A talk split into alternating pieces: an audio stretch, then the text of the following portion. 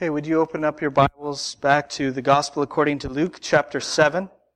Today we'll be considering together verses 18 to 35. The word of the Lord says, The disciples of John reported all these things to him. And you remember, he has healed the centurion servant even when he wasn't in the vicinity, and he raised the widow's son from death. The disciples of John reported all these things to him, and John calling two of his disciples to him, sent them to the Lord, saying, Are you the one who is to come, or shall we look for another? And when the men had come to him, they said, John the Baptist has sent us to you, saying, Are you the one who is to come, or shall we look for another? In that hour, he healed many people of diseases and plagues and evil spirits, and on many who were blind he bestowed sight. And he answered them, Go and tell John what you have seen and heard. The blind receive their sight, the lame walk, lepers are cleansed, and the deaf hear. The dead are raised up, the poor have good news preached to them, and blessed is the one who is not offended by me. When John's messengers had gone, Jesus began to speak to the crowds concerning John. What did you go out into the wilderness to see? A reed shaken by the wind? What then did you go out to see? A man dressed in soft clothing? Behold, those who are dressed in splendid clothing and live in luxury are in king's courts. What then did you go out to see? A prophet? Yes, I tell you, and more than a prophet. This is he of whom it is written, Behold, I send my messenger before your face, who will prepare your way before you. I tell you, among those born of women, none is greater than John. Yet the one who is least in the kingdom of God is greater than he. When all the people heard this, and the tax collectors too, they declared God just, having been baptized with the baptism of John. But the Pharisees and the lawyers rejected the purpose of God for themselves, not having been baptized by him. To what then shall I compare the people of this generation? And what are they like? They are like children sitting in the marketplace and calling to one another, We played the flute for you, and you did not dance. We sang a dirge, and you did not weep. For John the Baptist has come eating no bread and drinking no wine, and you say, He has a demon. The Son of Man has come eating and drinking, and you say, Look at him, a glutton and a drunkard, a friend of tax collectors and sinners. Yet wisdom is justified by all her children. Let's go to the Lord in prayer. Father, we know that you do supply every need and that you take care of us always. We are always safe in your arms, and no one, nothing can pluck us out of your arms, out of your hand. You keep us, and so we are secure forever. Father, we thank you for how you heal how you answer prayer. And we, we pray this morning, Father, uh, for those of our church family who are uh, facing things that um, are frightening in themselves, um, things that uh, can be quite intimidating and, and, and make us to doubt. I thank you, Father, that you remain in control, and we pray for good, for healing for them. We pray, Father, as we, as we all tend to, to doubt and to fear at times in our lives, I pray, Father, that this encouragement from your word would, would help us, would build up our faith and deepen it in Jesus. I pray, Father, that we be reassured by your kindness and by your grace, even to John as he was suffering from doubt. Please work freely in our midst today and in every heart. Give to us your Spirit. I pray that you would be gracious, you'd be pleased to give me your Spirit as I preach. May Jesus be exalted, and may we be strengthened in him. We ask in his name. Amen. In the late 20s AD, John the Baptist arrived on the scene in Judea, thundering the word of God, a prophet the likes of which the country had not seen for centuries. He called everyone to turn from their sins and to be baptized in repentance and because of the hope of the coming kingdom of God. John not only taught people to repent, but he also, as we know, pointed to Jesus and warned of the judgment that would come in him. So he said, chapter 3, verse 16 and 17, I baptize you with water, but he who is mightier than I is coming, the strap of whose sandals I am not worthy to untie. He will baptize you with the Holy Spirit and fire. His winnowing fork is in his hand to clear his threshing floor and to gather the wheat into his barn. But the chaff he will burn with unquenchable fire. And you recall that not only did he point to Jesus, but he even baptized Jesus. He saw the heavens opened and the Holy Spirit descend on Christ in the, the shape and form of a dove and remain on him, testifying that this individual truly is the Son of God. Later, John would be so bold as to tell Herod Antipas to repent Herod Antipas was one of the, the tetrarchs. Uh, he was the tetrarch of Galilee, the ruler, uh, puppet ruler basically on behalf of Rome. But he told him to repent because Herod Antipas had divorced his wife and remarried his sister-in-law, who had been married to, to Herod Philip.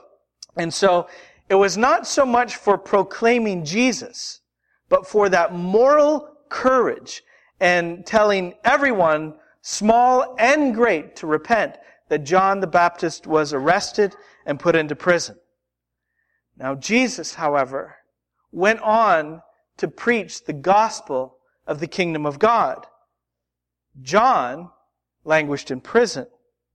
Jesus continued to work wonders by the word of his mouth. And John continued in prison. Great crowds were, were drawn to Christ for what he was doing and saying. And John continued alone in prison. You see the problem here? John had preached the coming Messiah and had preached that when he comes, there will be judgment. So where is it? The righteous were suffering. The Messiah's prophet himself was in prison. Herod Antipas and Herod and all the rest of the Herods were going on, continuing to do what they did. The religious hypocrites were continuing to, to flourish. The righteous were suffering. So how long until this judgment on the wicked? How long would John be left to, to suffer in prison? Now, it doesn't tell us in chapter 7 that John was in prison. That's back information that we got back in chapter 3. Um, and so, this is what John does. When reports continue to come to him in prison about what Jesus is doing, he calls two of his disciples and sends them to Jesus with this message, this question. Verse 19. Are you the one who is to come? Or shall we look for another? You'll notice that that question is given to us in verse 19. This is interesting. And then it's repeated in verse 20.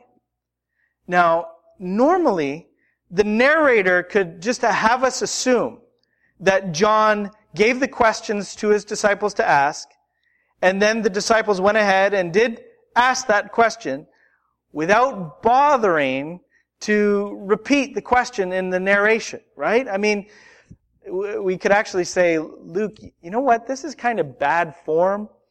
You know what? being redundant is? What about an economy of words? We could say that this is bad form, but we know that Luke is careful, always, when he writes. And Luke is very deliberate, and he is only following the leading of the Holy Spirit. So why is this question repeated in verse 20 when it's already given to us once? For emphasis. Jesus, are you the one who is to come or shall we look for another? Is the question of history. Since Christ has come, this is the great question. This is the crucial question that everybody must ask. And so that's why Luke is giving it to us twice. Is Jesus the one that God has promised? Is he the Messiah? God's anointed king? Is he the one to save us? Or should we look for someone else? Can you be sure about Jesus? Can you be certain? Have you ever had doubts that Jesus is the one? You know, we don't talk about our doubts very often. We, uh, if we struggle with doubts, when we struggle with doubts, we get angry with ourselves, we get rather distressed, we want to keep those things covered up, and so usually we keep our doubts to ourselves. We don't want to look like less of a Christian, less godly. We might not even want to confess openly to God in the secret place the doubts that we have about Him and about His Word. John is somebody that we, we laud for courage. You know, even being willing to, to stick his finger in the face of the king and tell him to repent for the sinful remarriage to his sister-in-law. We, we stand back and we say, I don't know that I would have the guts to do something like that. We'd all, probably all say, there's no way I'd have the guts to do that. So we applaud John for the courage he shows. Perhaps part of his courage is the fact that he was willing, when he had doubts, to express those doubts, to actually bring those questions out into the open, into public. Can you struggle with doubt about God and still be faithful? We need to talk about our struggle with doubts. In fact, I think that this is why Luke, this whole gospel was written. Because the people of God do struggle with uncertainty. Even the people of that generation who saw Jesus, who witnessed the miracles, who were on the other side of the resurrection and saw the risen Jesus for themselves, struggled with doubts and uncertainty about Christ, incredibly enough. This is why Luke's gospel was written. We saw that in chapter 1, verses 1 to 4, that Luke crafted, he said, this orderly account to talk about the things that had been accomplished among us so that we might have certainty, certainty concerning the things that we have been taught. Now there are different kinds of doubts. There's the kind of doubt that God judges when we are given a plain revelation from God and we refuse to believe it. We saw that in John's father, the priest Zechariah, back in chapter 1. You remember when Gabriel said to him, you are, you and your wife Elizabeth are going to have a son whom you're going to name John. And, and Zechariah said, how can this be? He refused to believe God's plain revelation and God disciplined him for it. He judged him so that he was unable to, to hear or to speak because he didn't believe God's word. Now we see uncertainty in Zechariah's son, John. But it's a different kind of doubt and different circumstances. You see, Zechariah was given a plain word and disbelieved in that moment of revelation. John himself was a preacher of God's revelation. But then in his suffering, he struggled to be certain about it. And we need to notice, we need to learn from what John does with these doubts, because he doesn't run with these doubts into disbelief. He doesn't. He doesn't deny Jesus. He doesn't certainly defy him. He doesn't shift his hopes or his allegiance for a moment. Rather, he brings his uncertainty to Jesus. Again, he doesn't run with his doubts down the path into disbelief. He brings his uncertainty and his doubt straight to Christ. Think about this for a moment, because it really is incredible how honest the Bible is about the doubts that the heroes of our faith suffered. I mean, this is a rather embarrassing episode when you think about it. The prophet of the Messiah is doubting the identity of the Messiah and bringing that doubt to him. Why does Luke even record this? Why doesn't it get covered up? And I think we see other religious texts in the world covering up the flaws and the faults and the sins of its heroes. The Bible doesn't at all. This is one element of the scriptures that I really appreciate, that I love, in fact, because it speaks to the integrity of the Bible. God gives his people room to express their misgivings and their doubts and their fears. In fact, not only does God not ignore these embarrassing episodes, the Bible actually concentrates on them. Whether you're talking about the psalmists or the prophets when they cry out, where are you, Lord? How long, O Lord? Whether you're talking about the apostles. The word, think about this. The word of God concentrates on the doubts of God's people in God's word. The word of God concentrates on the doubts of God's people in God's word. Now, doesn't that sound incredibly self-defeating?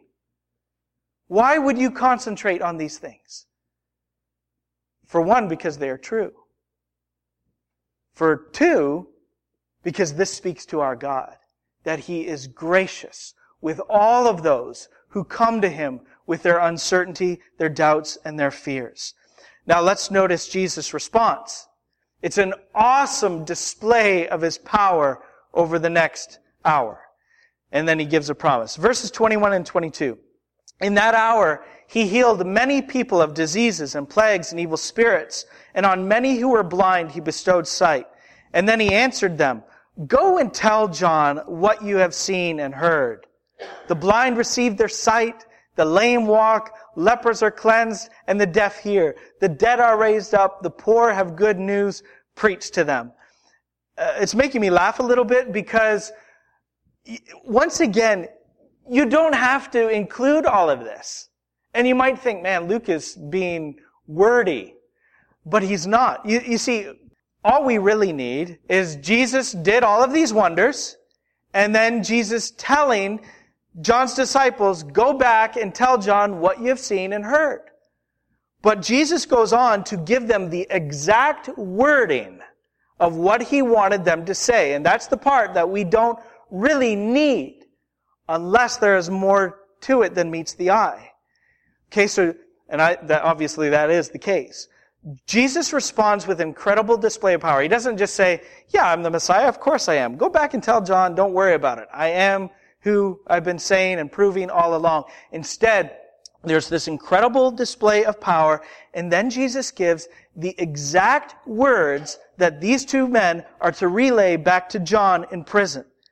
Do you know why? Because you might notice uh, cross-referencing. Uh, you might re- notice a cross-reference note on the on this verse here uh, there in your Bible because Jesus is actually drawing directly from various passages in Isaiah. You see, these two men have seen ancient prophecies that covered the spectacular work of the Messiah fulfilled right before their eyes. And Jesus is giving them the exact words so that John will know this is the fulfillment of Scripture. It's not just what happened in this moment. This is the fulfillment of what the Word of God said the Messiah will do. And I'll give you one of those passages. Uh, don't have time necessarily to turn there, but it's from Isaiah 35. And um, I think that this would, be, would have been especially meaningful to John. This is Isaiah 35, beginning in verse 3. Strengthen the weak hands and make firm the feeble knees. Say to those who have an anxious heart, be strong, fear not. Behold, your God will come with vengeance, with the recompense of God. He will come and save you. Then the eyes of the blind shall be opened, and the ears of the deaf unstopped. Then shall the lame man leap like a deer, and the tongue of the mute shall sing for joy. When John heard the words, which were quotes from various passages in Isaiah, I have no doubt that as a man of God, knowing the Word of God, he knew more of the context of those quotes and would have realized the encouragement that Jesus meant for him personally. So Jesus says, take that back to John. There's nothing here that expresses exasperation on Jesus' part. There's no kind, you know, the eye roll of disgust or anything. What is wrong with that guy? How can he doubt me? There's none of that. Jesus is gracious with those who bring their uncertainty and their fear and doubts to him. Now look at verse 23. This is what he says to the one who struggles with doubt. He says, Blessed is the one who is not offended by me. Blessed is the one who is not offended by me. Why would anyone be offended, John included? Why would anyone be offended by Jesus? Because Jesus doesn't match our expectations. As the Messiah, He is not the Messiah, the Savior that we would dream up. He doesn't match our expectations. He doesn't fit into the, the preconceived mold that fallen humanity has, has crafted. You see, no one expected a Messiah who would delay the judgment of his enemies. They all expected the Messiah to conquer Rome immediately. But Jesus delays the judgment. And nobody expected a Messiah who would absorb the, the judgment of his enemies in himself either. He doesn't match our expectations. See, the, the Messiah that we would have come up with would not be born in some nasty barn and laid in a manger. The Messiah that we would have come up with would have worn a crown right from the start and never would have borne a cross. So in Jesus' day, they were expecting a conquering king. In our, in our own day, Jesus still doesn't match expectations because today people don't want a king and a lord. They want someone who is more like a personal life coach. Jesus doesn't match the expectations that we have in our flesh. But we don't get to decide who Jesus is going to be. We don't get to decide that. He is the Messiah of God. He is the I am. He is who He is. And He will not be changed. He is the Messiah who was with God in the beginning and who is God. Always has been God. Jesus says, Blessed is the one who is not offended by me, who takes me as I am by faith. Now, we get into, we really, what we have here in this unit are three, this unit of scripture, verses 18 to 35, we really have three subunits. And next, when we get into verse 24, it looks like as Jesus begins to talk about John and evaluate John, it looks like Jesus is switching tracks. But he's really not. Um, let me explain. I have a little nephew. My my newest nephew is now uh, seven months old, right? Seven months, and uh, he's just starting to to want to walk. He lifts himself up and he's holding on to some piece of furniture, and he really wants to close the gap between that object and, and another. So he, you know, he starts, but he doesn't get anywhere. He'll take a step, and then he's all trembling and he loses his balance and it's like the least little resistance can, can knock him down on his butt. And sometimes I think that we feel our faith is on that level. That it's all tremors and it's all wobbles and the least resistance, the least suffering in life will just knock us flat on our faces. But this is what Jesus wants to know in this next part of the scripture. And I think that this is going to be hard to believe when you first hear it, but we will deal with the text as it is. Jesus wants all the trembling, struggling souls in his kingdom to know that they are great. He wants us to know, he wants you to know that you are great. You say, Brother Mike, I think you're going too far. Let's look at the text. Verse 24. When John's messengers had gone, Jesus began to speak to the crowds concerning John. What did you go out into the wilderness to see? A reed shaken by the wind? What then did you go out to see? A man dressed in soft clothing? Jesus begins with two rhetorical questions. They're asked for effect and they have obvious answers. And the obvious answer to these two questions is no. He, he wasn't, John wasn't a reed shaken by the wind. He wasn't like a man dressed in splendid clothing. John wasn't soft at all. He wasn't soft. He, he was anything but a man of his times. He was anything but a, a byproduct of his culture. He didn't bend to anybody's whims. Not the Pharisees, not the Herods, not Rome, not uh, the elite in society, not anyone. So Jesus presses further. What then did you go out to see? A prophet? Yes, I tell you, and more than a prophet. This is he of whom it is written, Behold, I send my messenger before your face, who will prepare your way before you. Where did John fit into what we call redemptive history? I'll introduce you to a new theological term. This is what we call God's great work of redemption in history. It's called redemptive history. Where does John fit into that? Well, personally, John was a throwback prophet, if ever there was one, because he was the kind who would thunder the word of God to anyone, anywhere whether it was on the, the banks of the Jordan River or in the throne room of a king, he was going to tell them plainly what God's word says. But more than that, and this is how he fits into redemptive history, John was the prophet that God had sent to be the personal forerunner of the Messiah, to prepare the way for the coming of God's king. For this reason, John is, bar none, the greatest of the prophets. In the words of Jesus, more than a prophet. Jesus quotes here from Malachi 3 verse 1 to show that, and, and this is one of the last passages of scripture in the Old Testament. Uh, basically, the Old Testament closes with a prophecy about John, that he will be a prophet in the vein of Elijah, greater than Elijah, because he will prepare the way for the coming of the Lord. And so, he's not just the greatest of the prophets. Jesus, in, at the beginning of verse 28, is absolutely glowing with his praise. Let me read that again. He says, I tell you, among those born of women, none is greater than John.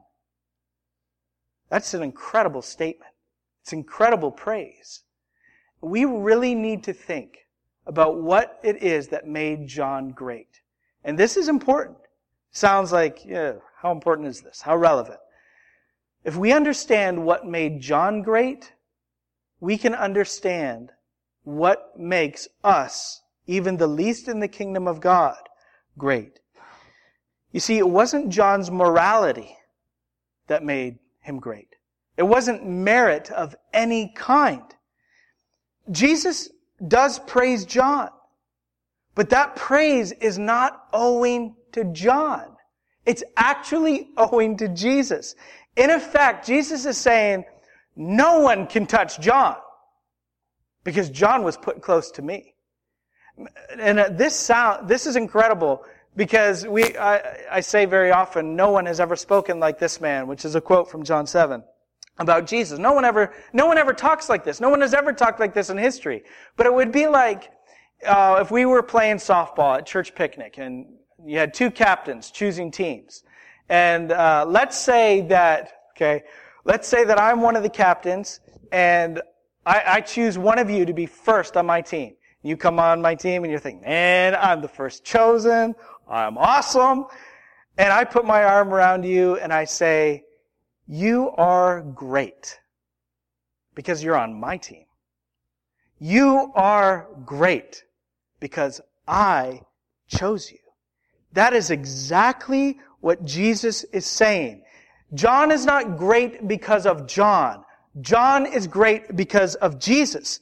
John was set apart from the crowd because of this u- unique relationship to Jesus as the Messiah a relationship that had been established before John was born. We read about that. We don't have time to rehearse it in Luke chapter 1.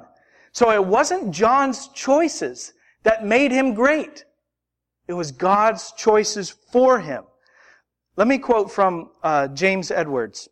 He says, John is the critical transition figure between the promise of the kingdom of God and its fulfillment in Jesus. His role is essential and without equal in preparing for the kingdom.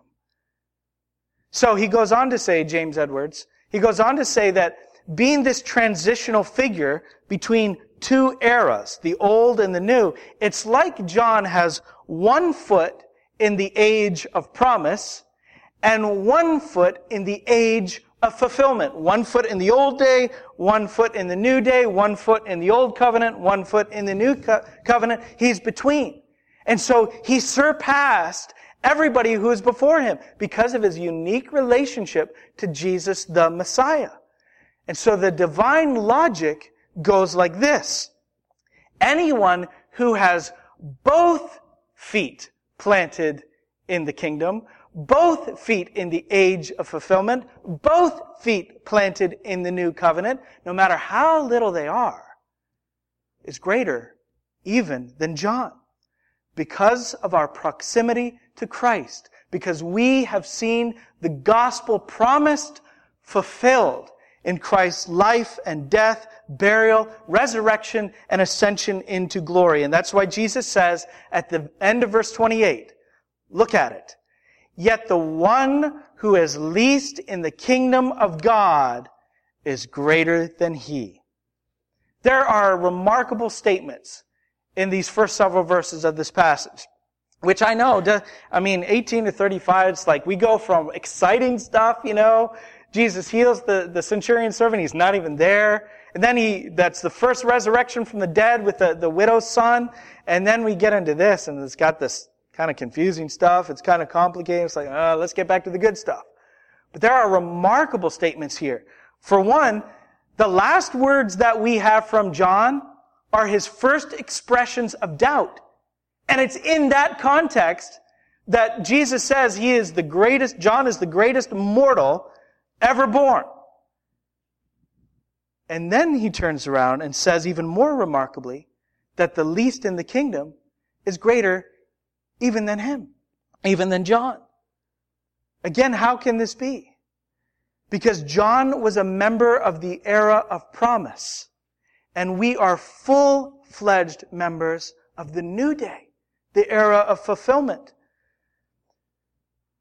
Perhaps there are times when you feel that doubt, the head of doubt rearing its ugly head in your heart. And it's not that you don't believe in Jesus. It's not that you are about to say that there is salvation found in another name. You're not about to shift your hopes or your allegiance, but you doubt. And if you, you feel like the least in the kingdom. You feel so small and even despicable. And there might be any number of reasons for your doubt. Maybe you hear the world's constant mockery of God's truth. Constantly mocking the Bible's account of creation, of the Bible being the Word of God, of Jesus being the way, the truth, the life, about Jesus' resurrection. You hear that constant barrage of mockery, and all of a sudden you start to think, could so many smart people be so wrong? Or maybe it's just that, you know, you're going through life and you're thinking about the Christian faith and all that the Bible claims. It's so good and it's so beautiful. Can it really be so true? And you might have this moment where it seems just absolutely implausible. And maybe your doubt is not because of what the world is saying. Maybe your, your doubts that you struggle with are just because of you in your heart. You know, God has been good to you, but yet you have doubt and you have fear. And you wonder if God is going to be faithful. You wonder if God is going to come through, if your prayers are actually getting through the roof, as we say. and you feel so small. And you're like that man, uh, Jesus said to him, If you believe, and he said back to Jesus, I believe, help my unbelief. You feel like uh, your faith is baby legs, all wobbles, all trembling. I want you to be encouraged. The Bible doesn't say strong faith saves. It doesn't say mature faith saves. It says faith saves. It's not the degree of faith that is absolutely essential, but that we put all of the faith we have, whether it's great or small, strong or weak, that we put it all in Jesus. It's not the degree of faith that's crucial. It is the object of your faith. And even if your faith is weak, if it's all in Jesus, it is God given, it is spirit breathed, it is born again kingdom faith. You are a part of the new creation, the new day, indwelt by the Holy Spirit of God Himself. So the Bible, Jesus is saying, though your faith is small, He has made you great. He has made you great, and that is how He sees you. You say, Brother Mike, are you sure you're not overdoing it? I'm just saying this is what Jesus says. Verse 29, our next, our final subunit here. When all the people heard this and the tax collectors too, they declared God just, having been baptized with the baptism of John. But the Pharisees and the lawyers rejected the purpose of God for themselves, not having been baptized by him. The crowds who heard Jesus' evaluation of John had one of two responses. If they had rejected John in the past, his call to repentance and baptism as a sign of that repentance, they had rejected that message, they rejected what Jesus said now. If they embraced John's message and the command to repent, they embraced what Jesus said now and by their actions declared, this is the way that is right. And that's what it means when it says they declared God just. They said, this is the way that is right. This is the way that is true. Jesus then goes on in verses 31 and following to compare the people of his day to children that can't be pleased no matter what they have. And so there was this proverb from the marketplace. You know, we played the flute for you and you didn't dance. We wanted to have a celebration and you didn't want to celebrate. So we played, uh, we sang a dirge for you, a song of mourning, and you didn't weep. You can't be pleased. You, you don't know what you want. Jesus said, the children of my generation are like that. They can't be pleased, no matter what. Why is that? Because John came and he was like this severe ascetic. He deprived himself of every comfort and luxury and convenience that there was. He was countercultural to the core. And what did the people say? Man, what is wrong with this guy? They said, he's nuts. He's possessed. And then Jesus was different. He celebrated all of God's gifts with joy, and the people said about him, look at verse 34, look at him. A glutton and a drunkard, a friend of tax collectors and sinners. So John didn't celebrate, and he was deemed possessed, and Jesus did celebrate, and he was lumped in with all the dregs of society, what the culture would regard as the dregs of society. And Jesus closes off this way in verse 35. Yet, wisdom is justified by all her children. We, we have all been there like these children. We have all, and uh, I'm afraid I have to admit that I'm like this a lot, being self-absorbed and uh, just plain selfish, you know, being impossible to please. Nothing is quite like how I want it, so just forget the whole thing. I'm going to be miserable no matter what. We're, we get even as adults, we are like that. Jesus said that's what his generation was like when it came to John and to him. That the people were impossible to please because Jesus didn't match their expectations. He didn't fit into the preconceived mold that they had for a Messiah. They said, he's too demanding. Or some said, he's too soft. Some said he, you know, some thought he was too kingly and others too meek. People say he's too legalistic. Others say he's too gracious. Some people say Jesus is too narrow. And others, the religious, self-righteously religious, say he's too open. He doesn't match expectations. These people are blind to the glory of God that is shining in the face of Jesus. He is not the Messiah that we would dream up. He isn't. He wasn't the world conqueror that the Jews expected, and he's not the life coach that people want today. You know, Jesus doesn't tailor everything to meet my needs. His command is immovable, and his grace is immeasurable. His throne is the highest throne, and his humility is the deepest humility. He is the holy priest and the offering for sin. He is the greatest king and the lowliest servant. He is the lion of the tribe of Judah. And he is the lamb slain from the foundation of the world. He didn't fit the expectations of his day, even amongst his own disciples and the prophet who announced his coming. But I want to ask you, when you realize who he is, when you get the plain revelation that this is who Jesus is and he doesn't fit into any cultural mold, will you suppress that revelation? Will you say, well, I don't like that part of who Jesus is, so I'm going to ignore that part, and I prefer this part, and this is what I'm going to cling to? Or will you embrace him for who he is? Will you, in his words, not be offended by him? Will you suppress this revelation? Or will you cry out to him even when you have doubts and say, I believe, help my unbelief? Jesus did differently than was expected, and he still does. He is who he is. He is the I am of God, and he is not going to change. The children of the world reject him because of that.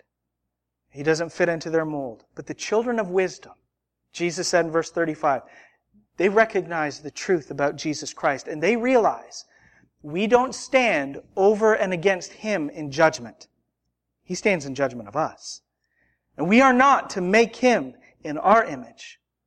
We are to be conformed to His image. So what will you do with Jesus? And even as you struggle with uncertainty about any one part of Him, or what He is doing in your life, or His timetable, how He's going to provide. Because there are often times when how He answers prayer and when He answers prayer doesn't match what we have in our timetable or our expectations. Will you bring your fears and your doubts to Jesus and confess them? He wants you and I to know that we don't have to keep these things hidden to ourselves in the secret place and even with our brothers and sisters. We should be able to confess our doubts and our fears.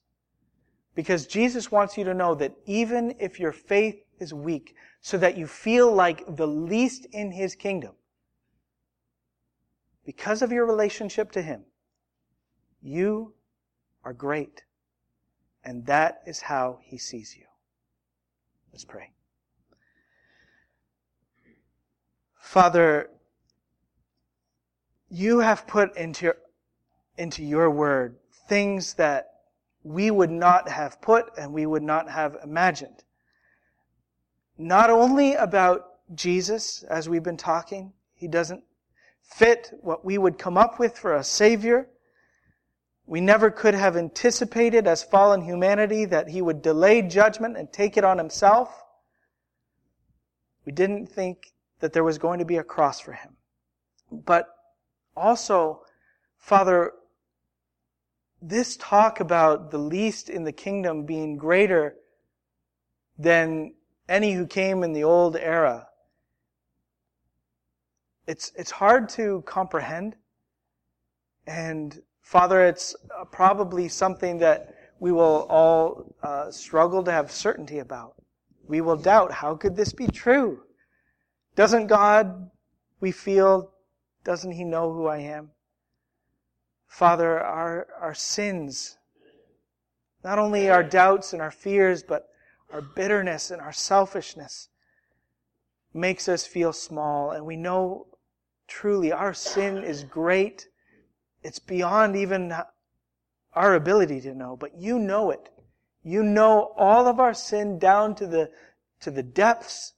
You know all of our unbelief, and yet you declare in your word that the least in your kingdom is great in your eyes.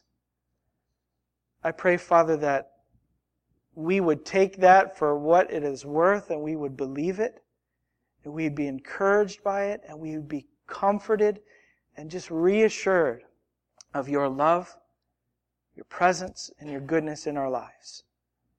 So I pray for all these here, no matter what doubt or uncertainty they have in this time. I pray, Father, that they would know your love. In Jesus' name, amen.